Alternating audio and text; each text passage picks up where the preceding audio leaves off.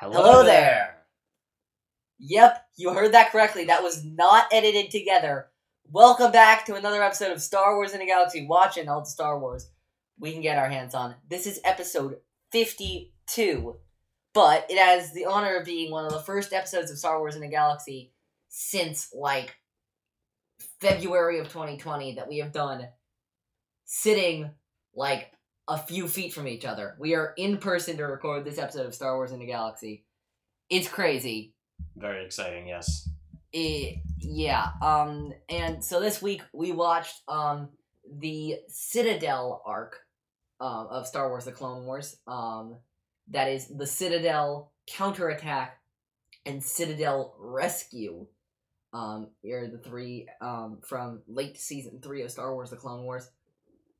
But anyway, welcome back to Star Wars in a Galaxy, watching all the Star Wars we can get our hands on. I'm Eli. I'm Jacob. And before we get into all of that, let's get into our Bad Batch review. A new episode of The Bad Batch came out this week. That episode of The Bad Batch was called Decommissioned. In Decommissioned, the Batch, along with Omega, goes on a mission to Corellia to receive the head of a tactical droid.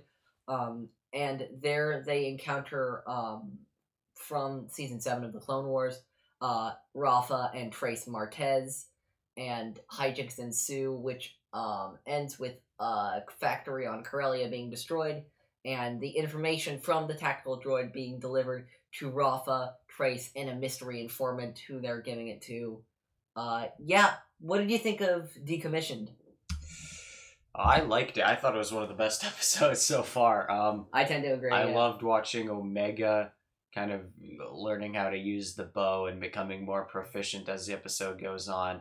I loved getting to see Rafa and Trace again and see what happened to them after Order 66, pick up where we left off a little bit last year from Season 7 of The Clone Wars.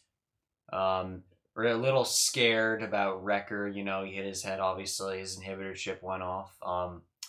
Something happened there, so I'm not too sure what's going to happen there. I'm a little anxious, but yeah, overall it was a good episode. Very exciting, lots of action. I loved it. I saw something that in Alex Damon from Star Wars Explains review of this episode that I thought was interesting and made me appreciate the episode a little bit more, which was about the programmed clones. Previously programmed, although with Wrecker, we might still see them being programmed. The previously programmed clones fighting with the actually programmed droids. You know, we see Wrecker do the infamous good soldiers follow orders earlier in the episode, but then we hear one of the battle droids say, orders are orders. Yeah, I like that touch too. Which really clues you into the fact that maybe the clones and the droids aren't that different, really, after all. Mm. It's an eerie addition, but then again, the Martez sisters are always so great to see, in my opinion. It's really interesting to see now the two other arcs from Season 7 of The Clone Wars converge into one. I like the episode. I'm waiting with bated breath for the Rex episode because I know it's coming. Should we get into this? Let's do it. The Citadel. In this first episode, they find out that Even Piell is being held hostage in the maximum security separatist prison, the Citadel. So, naturally, the Jedi decide they're going to stage a big heroic rescue to get him out. There's Anakin, there's Obi-Wan, there's Cody, and Ahsoka, who Anakin doesn't want to come along, but Ahsoka ends up sneaking along anyway, because they're all carbon frozen, so she sneaks into the carbon freezing machine once Anakin is already out cold. They arrive on the planet unscathed, and they embark on this very heisty kind of quest to get inside and get Even Piell. They lose some men along the way, but by the end of this episode, they have Even Piell at the end of this, right? I can't remember exactly where this one was. Yeah, they have Even Piell. Yes. So they get captured, they get freed again. They have Even Piell, and they're on their way. Yeah. One of the most important parts of the episode that I think you might have forgotten about. I have forgotten about it, yes. They're not just rescuing Even Piell to be nice. Oh, they're rescuing Tarkin. No, they're not. Oh, right. No, the... Shoot, man. I forgot about that. Yeah, there's intel. Even Piell has memorized half of the coordinates of an incredibly important hyperspace route that would be a direct secret link in between Coruscant and the Separatist homeworlds. So, obviously, it is of utmost tactical importance. Utmost importance. Yeah. The only reason I'm emphasizing that so much is, as we'll see, that detail is extremely important to this entire arc and yes, the moral implications of this entire arc. But let's get to our fortune cookie here, which is adaptation is the key to survival. This is a kind of a truism of a fortune cookie. Yeah, very true. Yeah, if you're not willing to make adjustments to your plan, the plan isn't going to work. You know, there's that line, I don't know where I heard it, a plan is only as good as those who see it through. And, like, if the people who carry out a plan don't have the acumen to adjust it when parts of it inevitably fail, then they're goners, basically. And we see throughout this arc, not just in this episode, them constantly having to adjust the plan because there are just so many unpredictable factors in this arc. Because, as they will say in the episode, they can't get scans because of how high security this prison is. So they have very old archive data that sometimes just isn't correct. Or, you know, they've updated the prison or they've, you know, made adjustments here and there and all that kind of stuff. So they have to adjust on the fly to compensate for that lack of knowledge. Yes. Yeah. Yeah, and I think that pretty much is this episode. You know, they just keep running into obstacle after obstacle. And in terms of obstacles, and adaptation, pretty early on, you know, they become very glad that Ahsoka is there. At least Obi-Wan is. When Ahsoka, you know, crawls through the air vent to get them inside. But I think in terms of adaptation also, in the repartee between Tarkin and Anakin, you know, they get some... They have a lot of dialogue, you know, do the Jedi go far enough? Do they go too far? Do they not go far enough? I think that shows that the Jedi often don't necessarily want to adapt. But the question is, should they adapt? Because at least Tarkin's definition of adaptation will be do whatever it takes. And obviously the Jedi, their MO is they don't do whatever it takes. You know, they have to be honorable and they have to be humane. That's kind of what we're seeing a lot in The Bad Batch these days, is The Batch towing the line between what they want, what they think is necessary, and what they think is right. That's another, that's in keeping with that third fortune cookie from Citadel Rescue that we'll witness later on. So we'll get back to that. So yeah, one of the first things that... I thought about this arc. Here we go, as I was mentioning earlier. One of the most recurring themes in the Clone Wars in general is why do the Jedi fail? And we see now that the Jedi fail, one of the reasons, is that they're focused on the wrong thing. They're not trying to rescue Master Piell. They're not trying to rescue him. They don't really seem to care much about him. Yeah, they care about that information. Yeah, and I think just the fact that they let it become, even though the Jedi obviously do care about Piell, the fact that they let it become about the information, even to the extent that they do, definitely, you're right, it definitely shows something about the Jedi and how they're approaching this in terms of a war mission rather than trying to get one of their own back. Yeah. There's that line that Sobeck says, which is an interesting line. The Jedi will be coming back for their imprisoned brother. But we see that that's really not why they're coming back. They're not coming back because Master Piell's in danger. They're coming back. It's from the Zilla Beast again. They're not. protecting Malastair to protect Malastair. They're protecting Malastair, and they're protecting the Dugs to protect the fuel reserves. Yeah. At one point, we even hear Even Piell say, everyone here is prepared to die to protect the Intel. So it's like, yeah, they're not just coming for him for the sake of coming for him, and he knows that. They all know it. Yeah. So there's this story element that I've always really questioned, and that's this big thing in the arc, which is that Ahsoka was not supposed to come to the Citadel. Anakin thought that it was too dangerous, and that it was one of the most dangerous missions in the entire war. Yeah.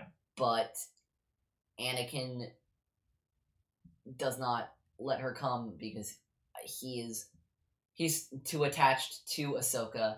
Yeah. And, you know, he can't seem to let go at this point. Yeah, we see that kind of... But Ahsoka feels that Anakin is holding her back and kind of tricks her way into getting into the mission. She doesn't trick her way into it. That's being a little harsh. She, from a certain point of view, is it. Yeah, she, from a certain point of view, is her way into the mission, for sure. I think it's for sure interesting. Very interesting conversation. I think they both make some good points, but ultimately, I think it shows, like you said, kind of how Anakin, like he's super overprotective of the people close from him because of his reactions to what's already happened with Shmi in both The Phantom Menace and Attack of the Clones. But I think ultimately, it leads him further down the dark path, because he gets overprotective of his attachments and he ends up, you know, doing terrible things to try and protect the people that he loves.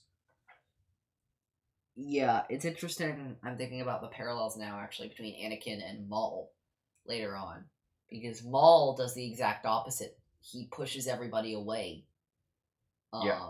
He, you know, he's ripped from his mother's arms, as he says. His master, who was, like, the one true, like, father figure he kind of had, like, betrays him. Yeah, and he spends his entire whole life chasing after the people who have wronged him, pushing them away instead of pulling them too close, which is kind of the inverse of what Anakin does. I was thinking about why Ahsoka, from a certain point of view, is her way onto there, and it led me to this, like, kind of revelation, I guess you could say. Okay. The Citadel is Ahsoka proving herself, like, as a Jedi to the galaxy, and the audience, especially. Yeah, definitely. I know you could say the entire series is that, but this arc in specific is that.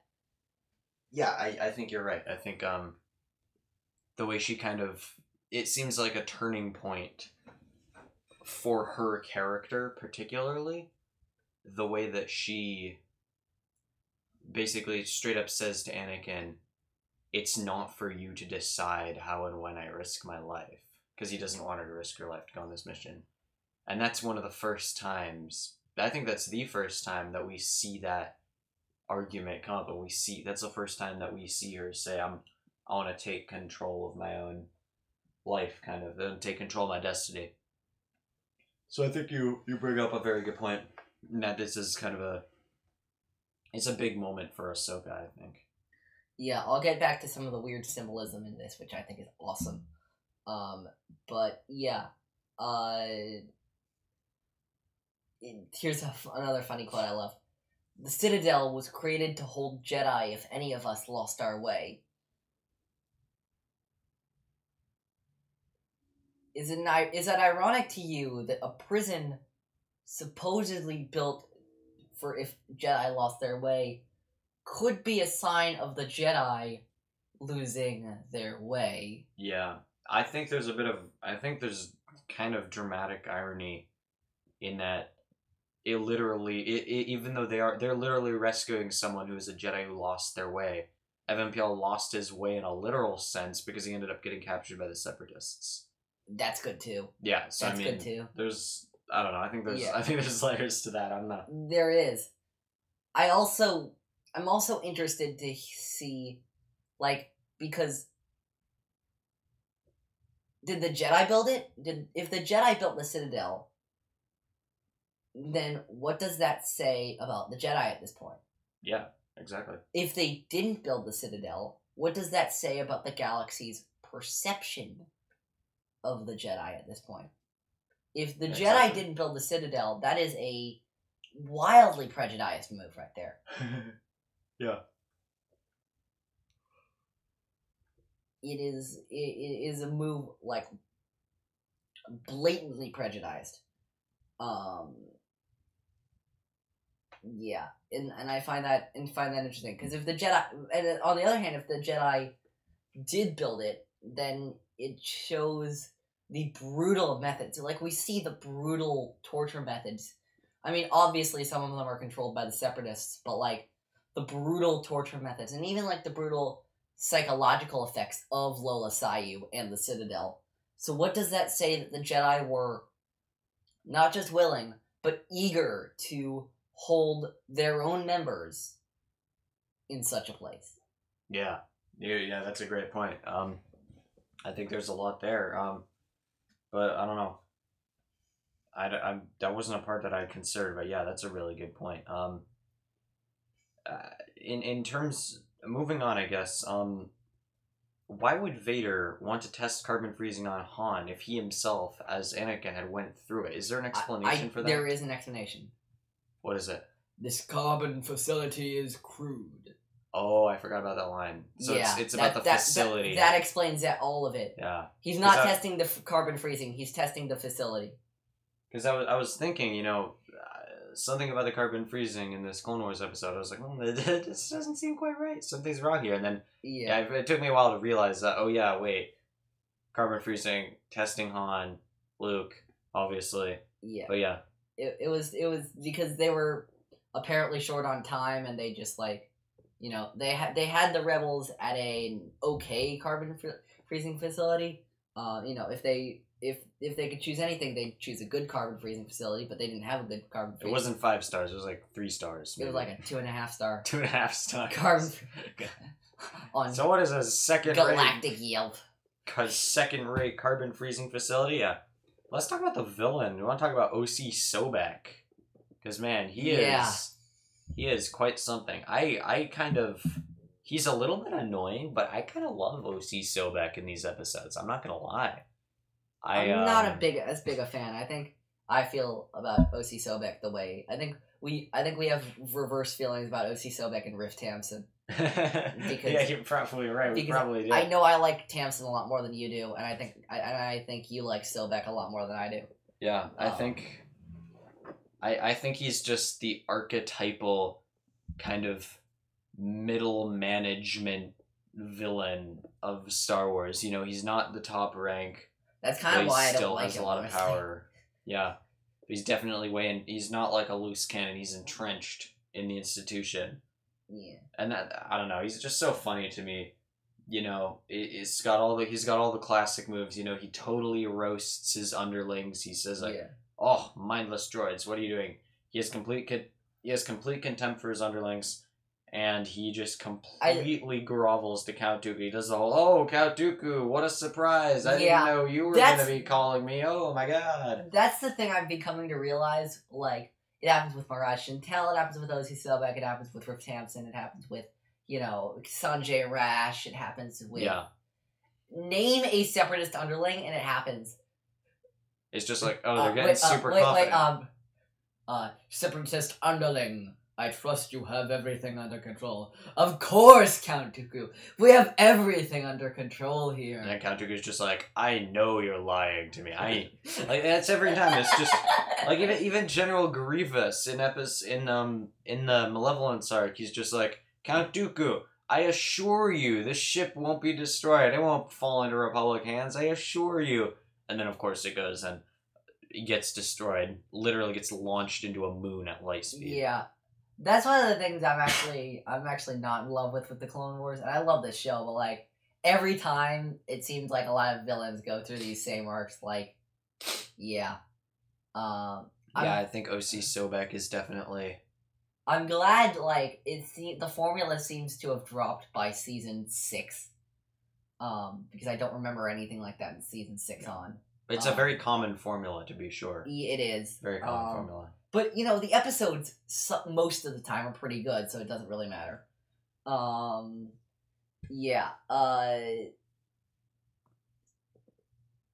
Here's something interesting.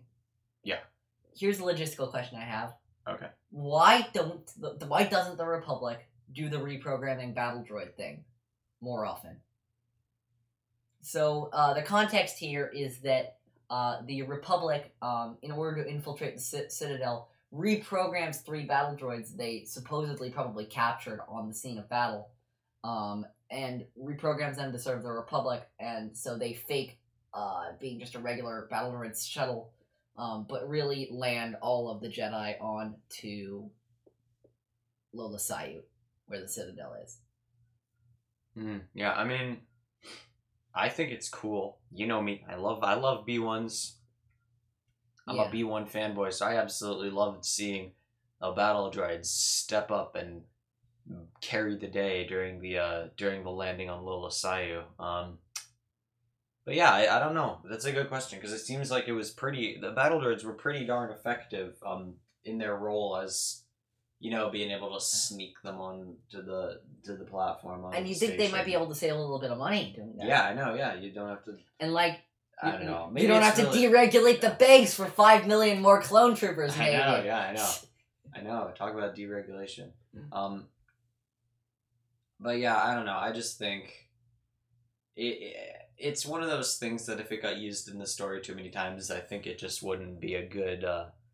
It just wouldn't be a good plot point to use that too many times, and I think it could get pretty gimmicky, but I like the inclusion of it here. Felt pretty cool. No, absolutely, I do. Felt nice. I wish we could. I want to see more good battle droids. Yeah.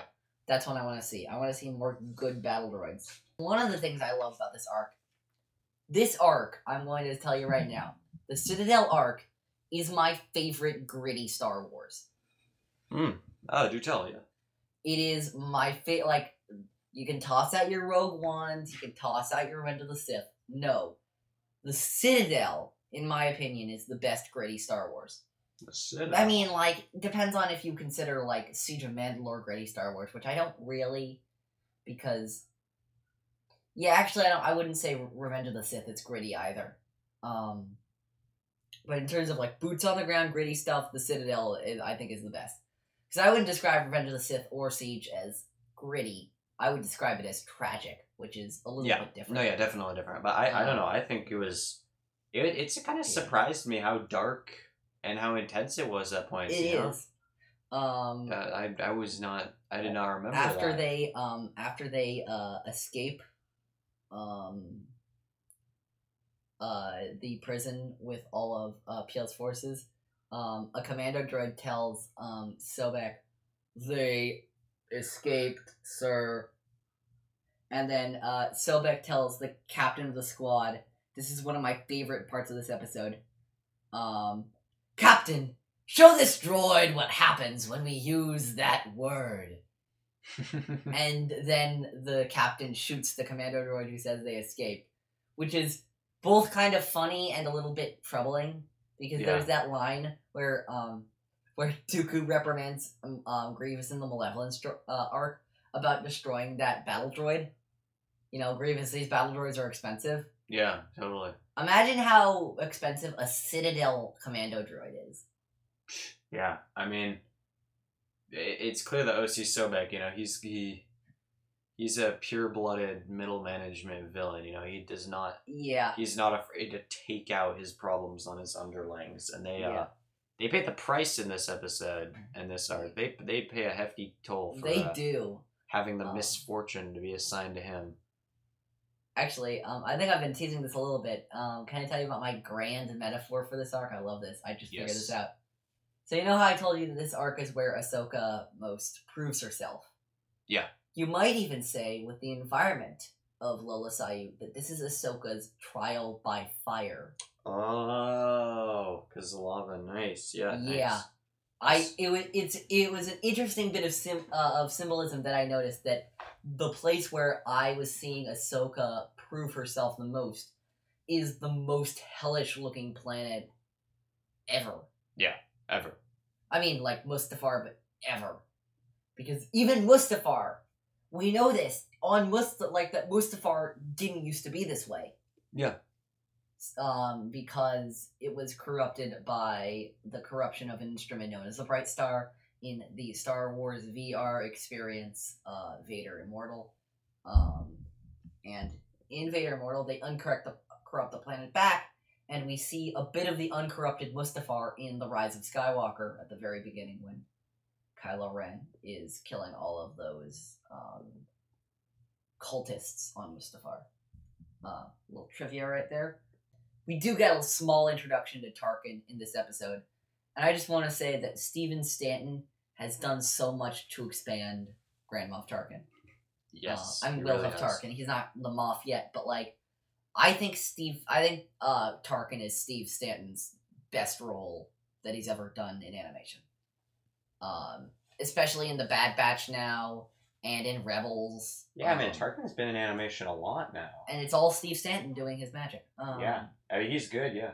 Yeah. He really I mean, sounds... like, it's not like, again, like, there's, you know, my bias comes in with Twin Sons Kenobi, which is also Steve Stanton. Which is, like, for a guy who, like, only had to do Obi-Wan for an episode, he did not have to go that hard. Yeah, he did not hold back. He really... He did well. He did very well. Yeah. We are officially Stephen Stantons. Yes. I'm sorry in advance. This podcast is now a Stephen. The hosts of this podcast are now Stephen Stantons. Anyway. So, we should just do a complete rebranding. Just make it a Stephen Stanton fan podcast. Yep. We already have the name too. Yeah.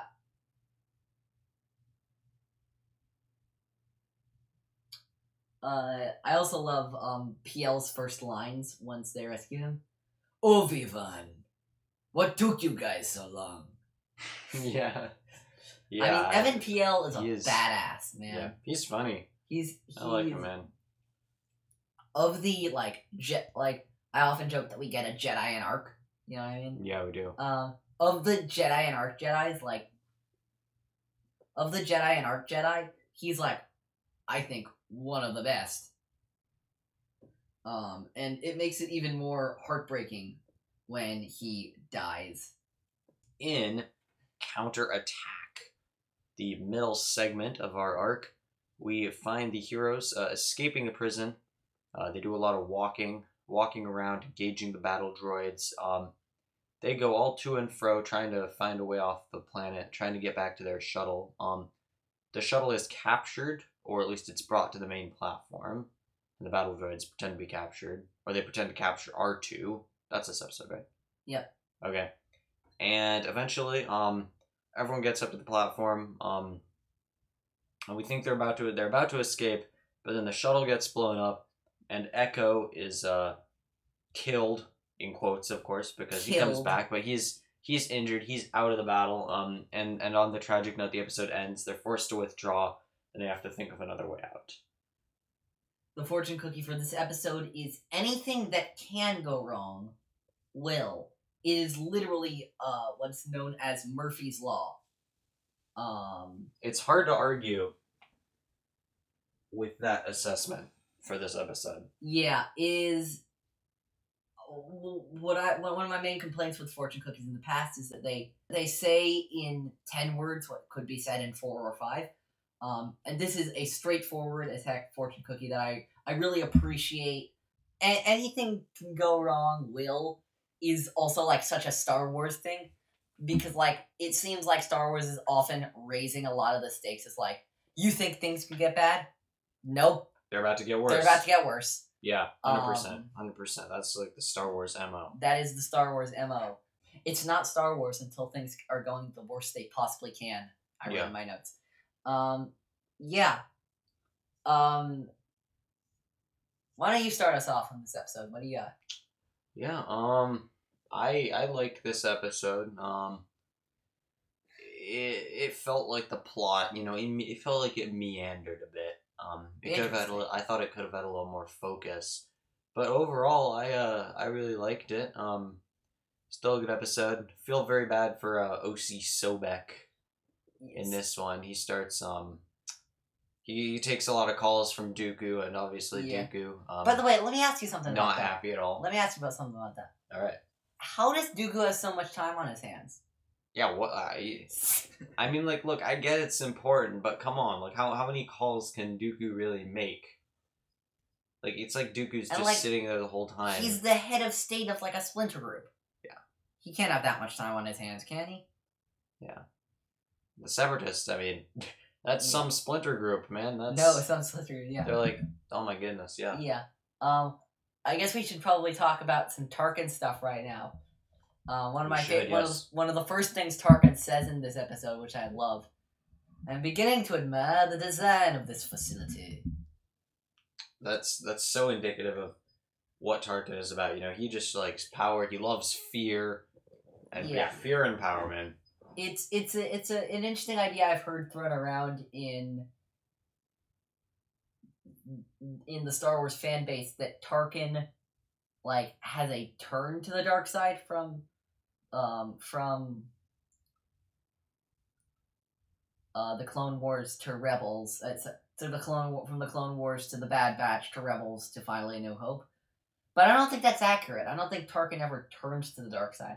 I think Tarkin has to conceal in the era of the Republic a lot of his corruption. But I don't think that corruption isn't... I don't think that means the corruption isn't there. You know what I mean? Yeah. Yeah. I think the corruption is absolutely there, and it's more of a matter of concealing it. He's playing the same Phantom Menace game that Palpatine is, in a way. Yeah. And what's even more interesting is Anakin's gradual friendship with Tarkin. Yeah, I think that's a point.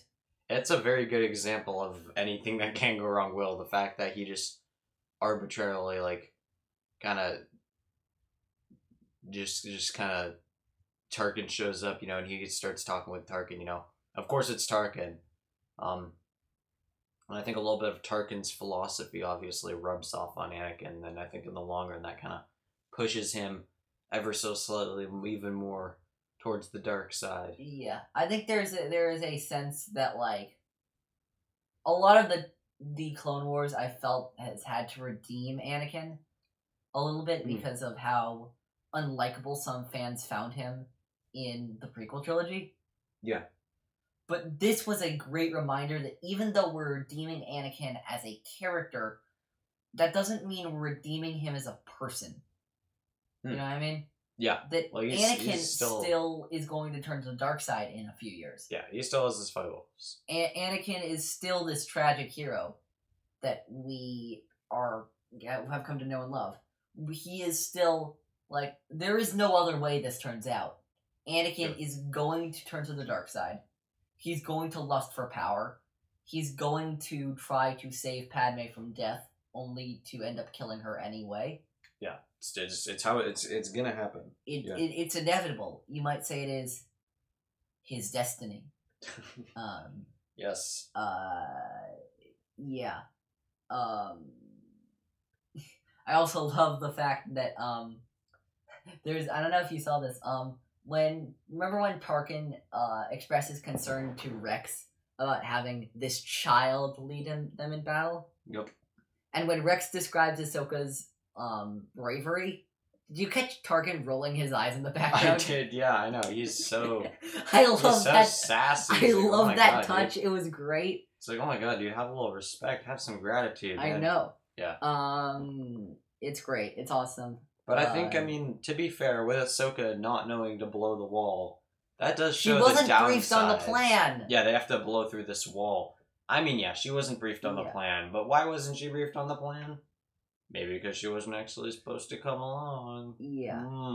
I mean, obviously, it's still a good thing that they came along. You know, she becomes the most important part of the mission in a strange twist of fate, as we'll get to. soon enough in the third episode of this arc. One of the interesting things that that Tarkin says to, I think it's either Anakin or Ahsoka, is he talks about the Jedi Code preventing them from going far enough to achieve victory.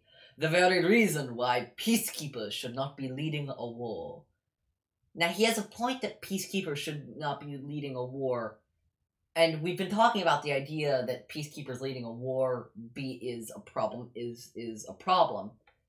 Because those two philosophies do not mesh together. Yeah, they really don't. But we have, I think, not talked enough about how the reason that peacekeepers shouldn't be leading a war is not because they are not good enough at war. The reason why peacekeepers shouldn't be leading a war is that they should be doing what they're supposed to be doing, is keeping the peace. Yeah, and how 100%. And how, you know, peacekeepers, you know, the Jedi failed at their role as peacekeepers, which means the war happened. Yeah, exactly. I think it's interesting how the Jedi, I think a lot of them secretly and to themselves kind of admit, you know, we're not supposed to be generals, we're not cut out for this, we don't want to do this. But then they rankle when Tarkin says it, because he says it not from a place of genuine concern, but from a place of contempt and prejudice against the Jedi. Yeah, and I think that there's a direction that Lucas gives to Hayden Christensen in a behind the scenes documentary about Anakin. He's talking about Anakin's psyche in Revenge of the Sith. And he's saying, you know, I'm going to do my best Lucas here. You know, there's this voice inside Anakin that is constantly at every single point saying, what am I doing? And then the other part of his brain is going, you know, I'm doing this for Padme, I'm doing this for me, I'm doing it for us, and all that. But there's always this small part of Anakin that is going, what am I doing? Yeah. And I feel like that's a lot of the Jedi, is that, you know, I'm doing this for the Republic, I'm doing this for peace and democracy. But I think there's parts of the Jedi, the very wise Jedi, the Yodas, the Obi-Wans. Eventually, it pretty much takes over Ahsoka that goes, what am I doing? Yeah, I think that just shows... That kind of ties in, I think, to how the war had such a demoralizing effect on the Jedi, you know? Yeah. It really, really took them down a notch. It really made them, obviously, it made them kind of lose their way, but I think part of that was the demoralization and the kind of feeling of hopelessness that Palpatine set in amongst the Jedi by forcing them to And I think the war is a great background for him to do this, because the Jedi, by nature of everything, don't have the time to think. To really think to themselves, what am I doing? Yeah. They just don't have the time. They're caught kind of busy in battles and skirmishes and planning sessions and all of that kind of stuff. They don't get to do any of the normal Jedi, like, kind of meditation and self-reflection. Younglings in the Jedi Path book, in that source book, in the in-universe source book, which is now Legends, but, you know, we're doing the, it's not Legends until proven non-canon sort of thing. Yeah, uncontested. That Jedi younglings are supposed to meditate 5 times a day. Wow. The younglings! Yeah. Do you think any of these generals have time to meditate 5 times a day while they're fighting wars? Of course not, yeah. Yeah. Yeah. One of the other things I was just looking at is, like, what I also love about this arc is, like, that seems like 1/3 to 1/2 of the Separatist Armada is just in the Citadel. Yeah. Like... they're just chilling there. Like, Staps, Crab droids, Commando droids, Probe droids, Separatist Mouse droids, B2 Super Battle droids.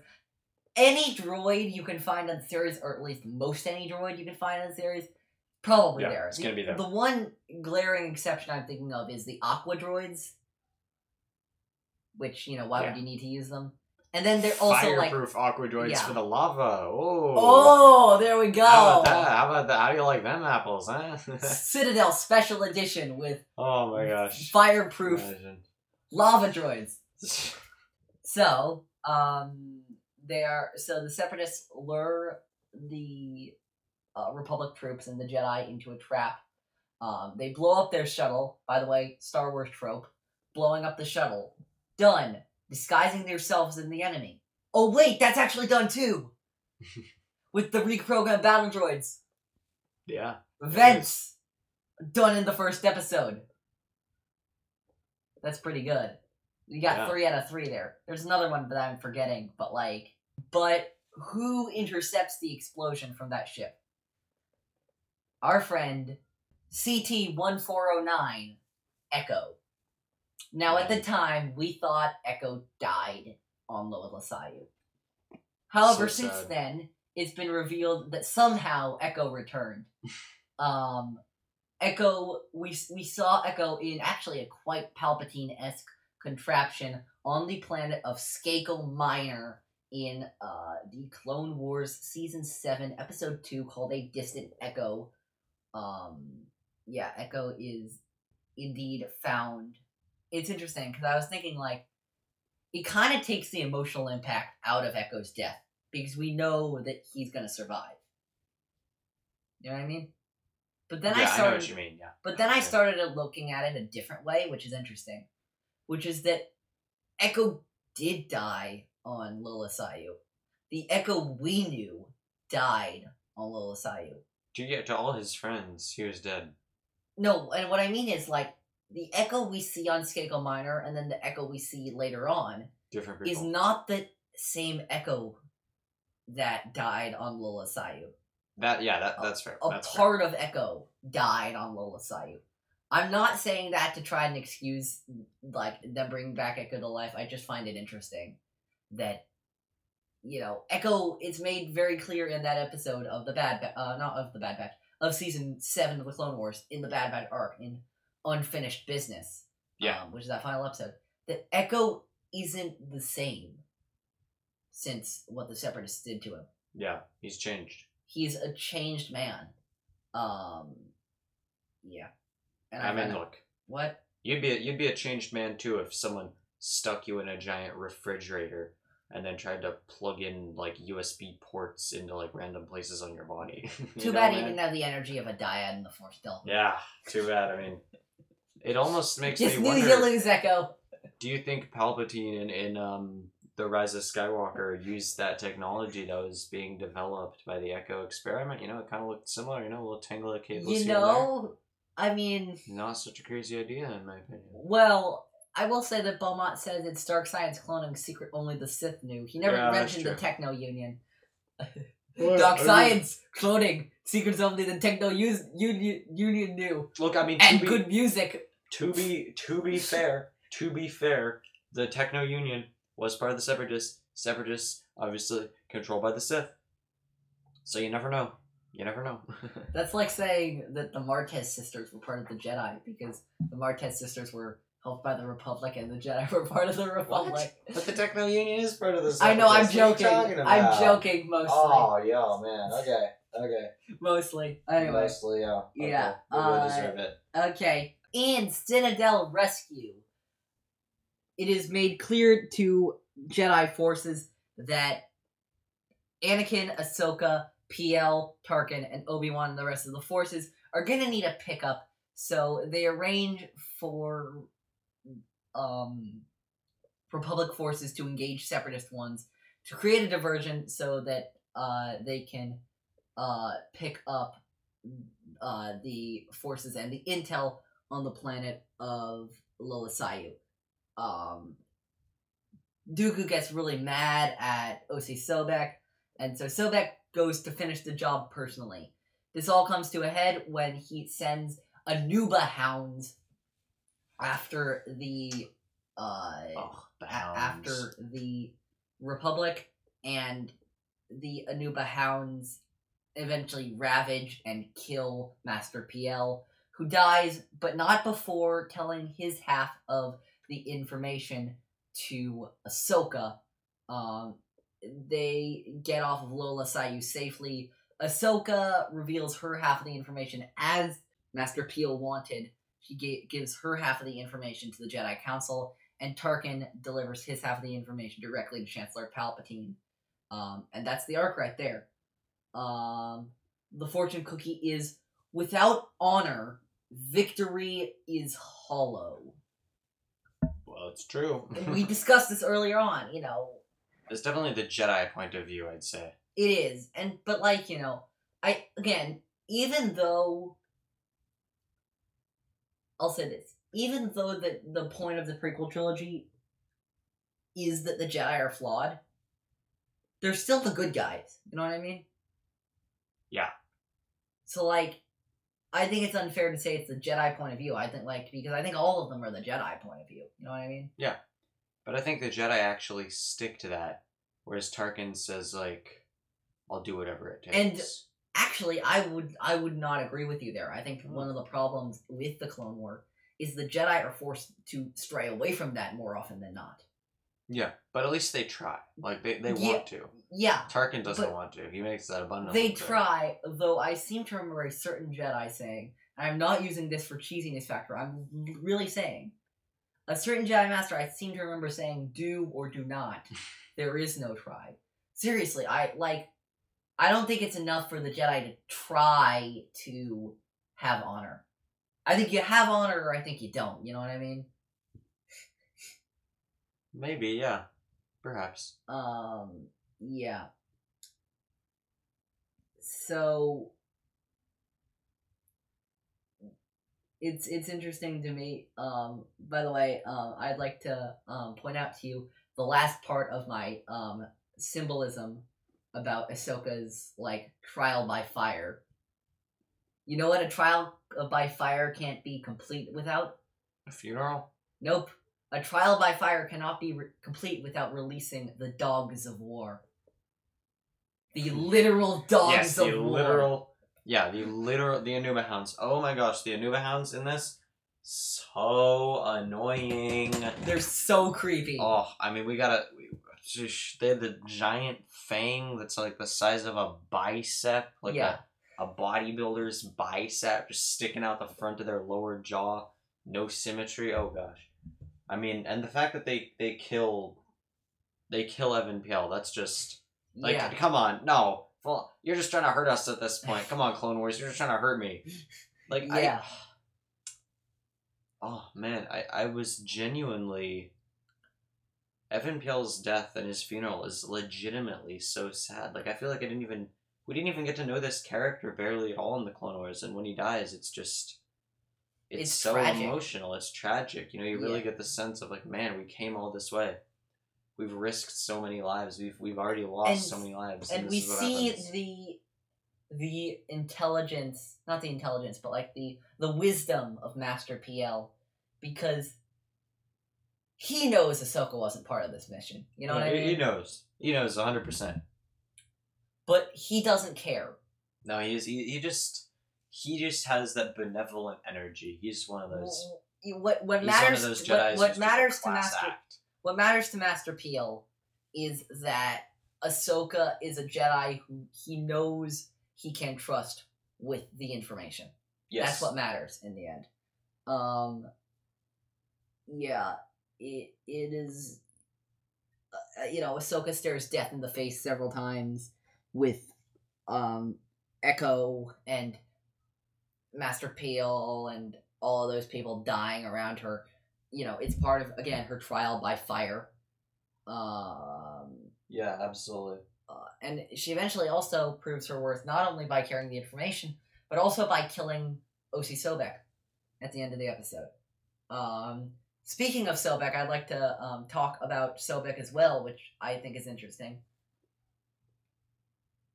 Why does Ahsoka kill Sobeck? Because Sobeck is holding up Tarkin. If I can't have the information, then no one can. I mean, it seems kind of self-explanatory. I mean, you know, Sobeck's the villain. He seems like a spiteful type. It's fascinating to me because he knows. Because Dooku tells him in those, like, trademarked villain calls, Dooku tells him how incredibly important this information is. Yeah. But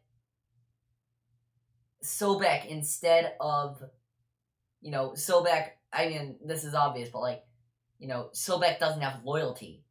No, yeah. So he also chooses, just doesn't, he never takes Dooku as seriously as he should. But he chooses self-preservation over the cause. Yeah. Or the, like what he says at one point, "Inform Count Dooku I am unreachable."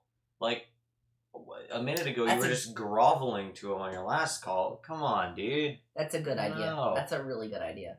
Yeah. What could possibly go wrong? Count Dooku loves to get... What could possibly go wrong? I know Count Dooku loves to get put on hold. He has so much humility, you know? Though he does have quite a bit of time on his hands, as we've seen. Yeah, that's true. He does. Certainly. I mean,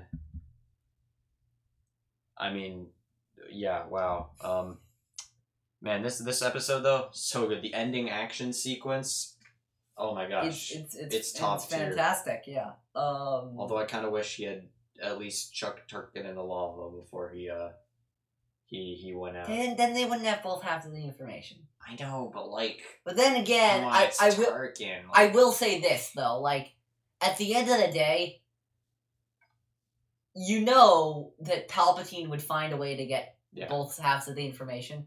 And then no Tarkin... No coordinates, no hyperspace lane, no Battle of Coruscant, no kidnapping the Chancellor, Chancellor. Wait. You think the Nexus route dying. You think the Nexus route is how they managed to? I'm pretty sure, yeah. I'm pretty sure in canon, I think it is. I know in Legends, I know it's not. But like, but in canon, I think it's a very good chance. Maybe I misinterpreted it, but. The way I interpreted it, I thought they were, like, heavily I thought they were heavily, like, nudge, nudge, wink, wink when they said it goes straight from the core Separatist world straight to Coruscant. That's it. I actually quite like that idea. I'm not gonna lie. Cool, yeah. I like that idea. And I like that the idea of the whole futility of this arc, because that means, like, because you know... Palpatine got both halves of the information. He then gave them information to the Separatists under his guise as Darth Sidious. Yeah. So this arc ultimately meant nothing. As does almost everything in the Clone Wars. It ultimately means nothing. Palpatine's 7D chess game. And I think in terms of, if we're talking about the Jedi losing their way, I think, again, that shows the Jedi are in a very tough spot, because no matter what they do, they've already been boxed in. Like, Sidious has already just, like, completely messed them up too much to come back from. I'd like to come to a quote that Palpatine tells the newly minted Darth Vader in the middle of Revenge of the Sith, when he's giving him orders to go to the Jedi Temple and wipe out the Jedi there. There's that very, very famous quote that he says, "Do what must be done, Lord Vader. Do not hesitate. Yeah. Show no mercy." This entire arc is a gigantic measure of how far the Jedi will go and how far the Republic will go to do what must be done. Yeah, and Anakin's willing to go pretty far as we can. As Palpatine tells him. Don't hesitate. Show no mercy. Go. That's basically Palpatine's admitting to Vader, go all in. Don't worry about the consequences. Do what you feel needs to be done to complete the mission. There's that, you know, without honor, victory is hollow, the fortune cookie. There's that quote from Lair of Grief at the end. In this war, a danger there is of losing who we are. How far are you willing to go to get what you want? That is, you know, we see people like O.C. Sobeck, like Wilhuff Tarkin. You know, we'll see Tarkin order a squad led by Crosshair in the early missions of the Bad Batch. In the early episodes of the Bad Batch, we'll see Tarkin order a squad led by Crosshair to eliminate the Saw's camp on Onderon. We see Tarkin order the Batch with Crosshair to do the same thing. With the Batch, they decide to hesitate and to show mercy.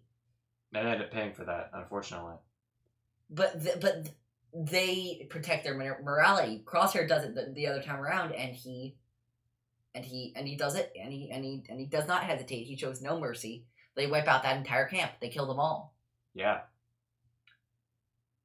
And, you know, Crosshair, in that moment, I mean, he's already lost who he is, literally, because that inhibitor chip is the only thing controlling him now. Yeah, he literally doesn't really have free will.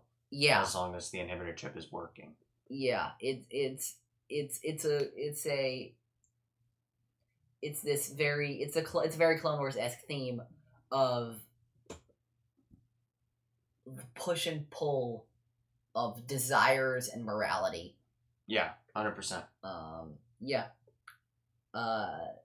That's all I got. You want to do a quick little ranking of these three episodes? Oh yeah, man, these were some good episodes. These were way better than I remembered. These were exciting through and through.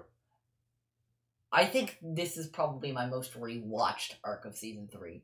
I feel like I come back to these episodes the most, even though Mortis is probably my favorite. I think I've watched the Citadel the most times. What's your ranking? I'm gonna go with, at the top, the Citadel, in the middle, the Citadel Rescue, and at the bottom, Counterattack. Yeah, I think my favorite was Citadel Rescue, followed by Counterattack, and then Citadel at the bottom. But they were all fantastic. I thought they were all tremendous, very, very good episodes. Definitely one of my very favorites from season 3. Absolutely. I think, again, other than Mortis, I think these are probably my favorites of season 3. Yeah. Let's get to everybody's favorite part of Star Wars in the Galaxy. What you've brought me today is worth 1/4 portion. We got everybody's favorite 1/4 portion. Six degrees of Star Wars. So we have a special treat in honor of us recording in person again. We are doing an extra 6 degrees. We got bonus 3 round. Yeah, we have 3 each today. Eli, could you please link in 6 steps or less for me L337 and TC14? Ah, okay. The 2 most famous female droids probably in Star Wars. TC14, Obi-Wan Kenobi, Han Solo, L337. Ooh. All right. Or, wait, no.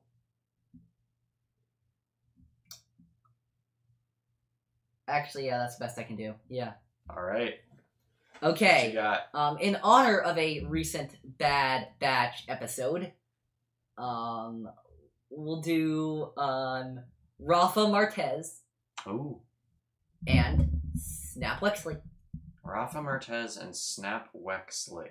Rafa, Ahsoka. I'd go Ahsoka as well, yeah. Leia. Wait, did Ahsoka ever meet Leia in We can't. Dang it. We can't do that. Man, I was thinking of Rebels, but no, okay. Yeah. Rafa, Ahsoka, Obi-Wan,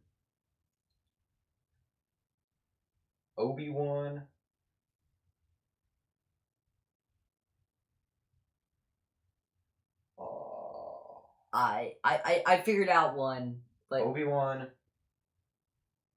Han Solo, Leia, Poe, Snap. You can remove Poe in there because Leia met Snap. But I got a slightly easier one, but okay. It's from it involves a comic, but I don't think you'll mind. Yeah. Rafa, Ahsoka, Obi-Wan, Luke, Shara Bay. Who is the... That doesn't work. Shara Bay is not the mother of Snap Wexley. Shara Bay is the mother of Poe Dameron. Ooh. Dang it. Wait, no. Rafa, Ahsoka, Obi-Wan, Han, Wedge, Snap Wexley. That works. Mm-hmm. Because Snap's mom, Nora, and Wedge date. So Wedge knows Snap because he's kind of like his stepdad. Yeah. Anyway, right. Okay, that works. Okay. For you, we have... That's way harder than I thought it was going to be. Pardon? That was way harder than I thought it was going to be. Yeah, I know, me too. I was like, oh, this is easy. Oh, no, it's not. Omega! And Kazuta Ziono. Oh, the two lesser... the two cocky youngins of the TV shows.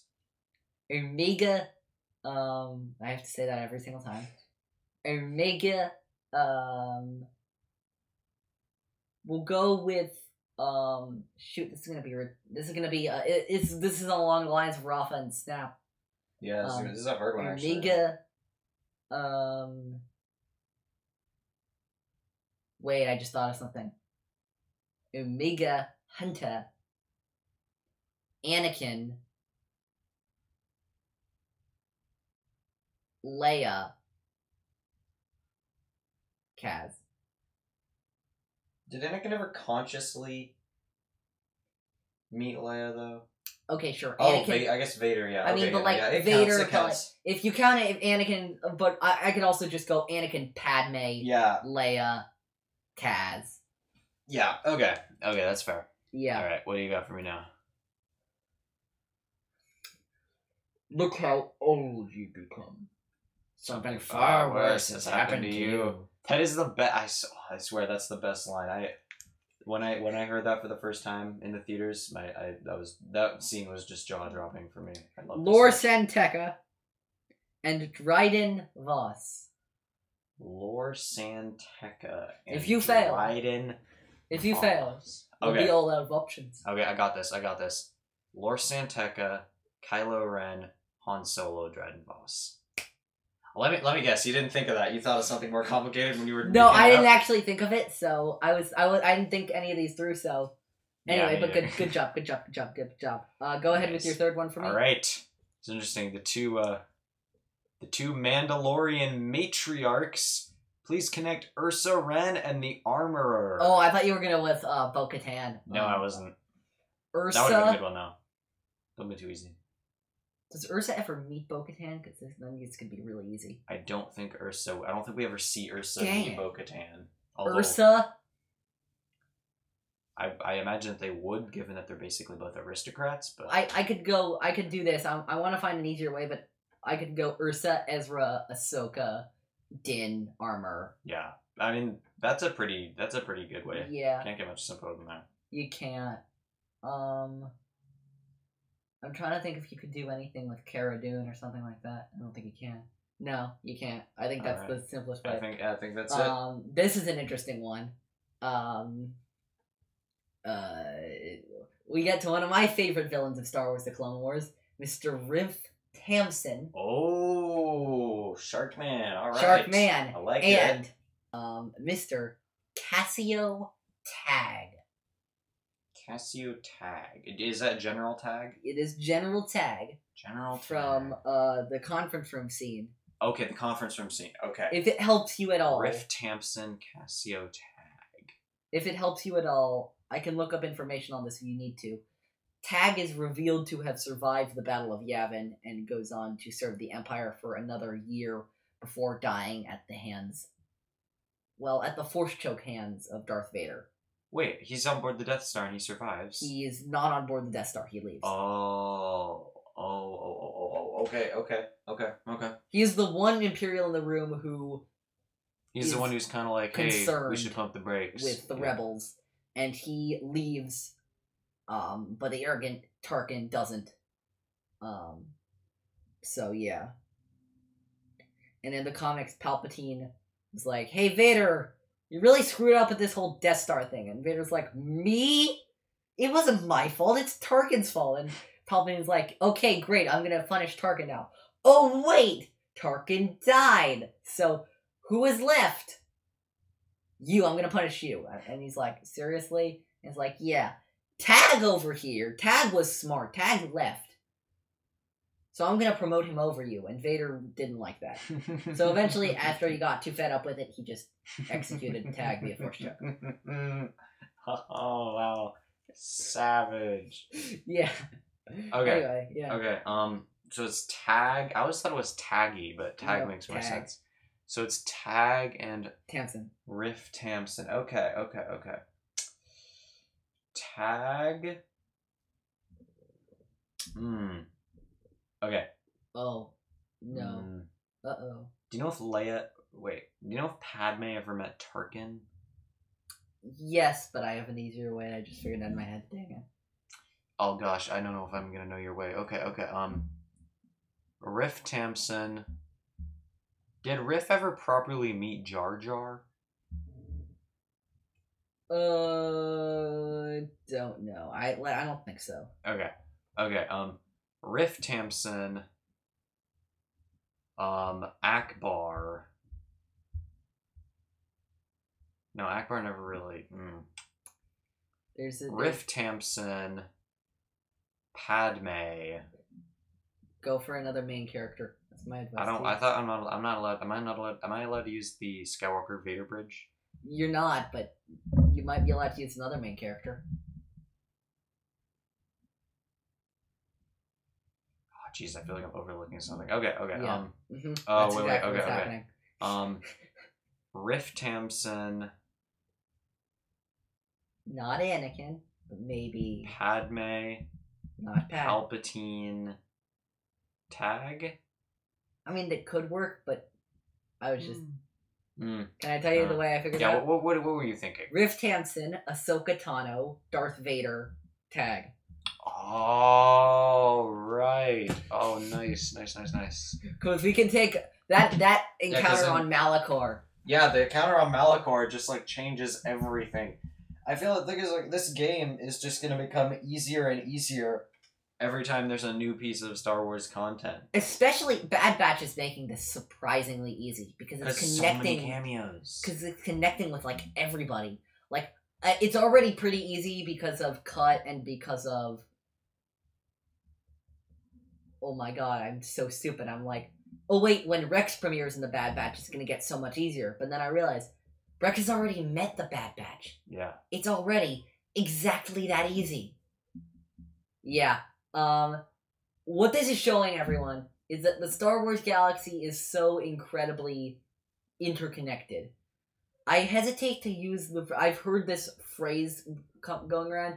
I've heard the idea that the galaxy feels small. I agree. I kind of agree. At least in terms of the characters, who just constantly seem to be out of the trillions and out of the quadrillions of sentient beings in the galaxy, these characters constantly bump into one another. I see where that argument's coming from. I don't agree that says the galaxy is small. I think that that's saying that the galaxy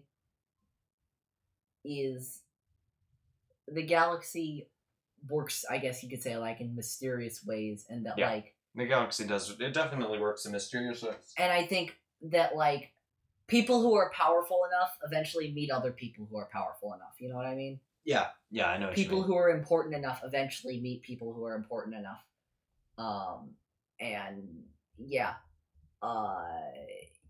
Anyway, that's gonna be it for this episode of Star Wars in the Galaxy. Thank you so much for listening, as always. Next week is going to be our last episodic episode of Season 6 of Star Wars in a Galaxy. Did I get that right? Yeah, Season 6. Why did I think otherwise? Anyway. Next week is going to be the last episodic episode of Season 6 of Star Wars in a Galaxy. We are going to be looking at the final arc of Season 3 of The Clone Wars, and that is going to be what I call the Trandosha arc, the two episodes of Padawan Lost and Wookiee Hunt.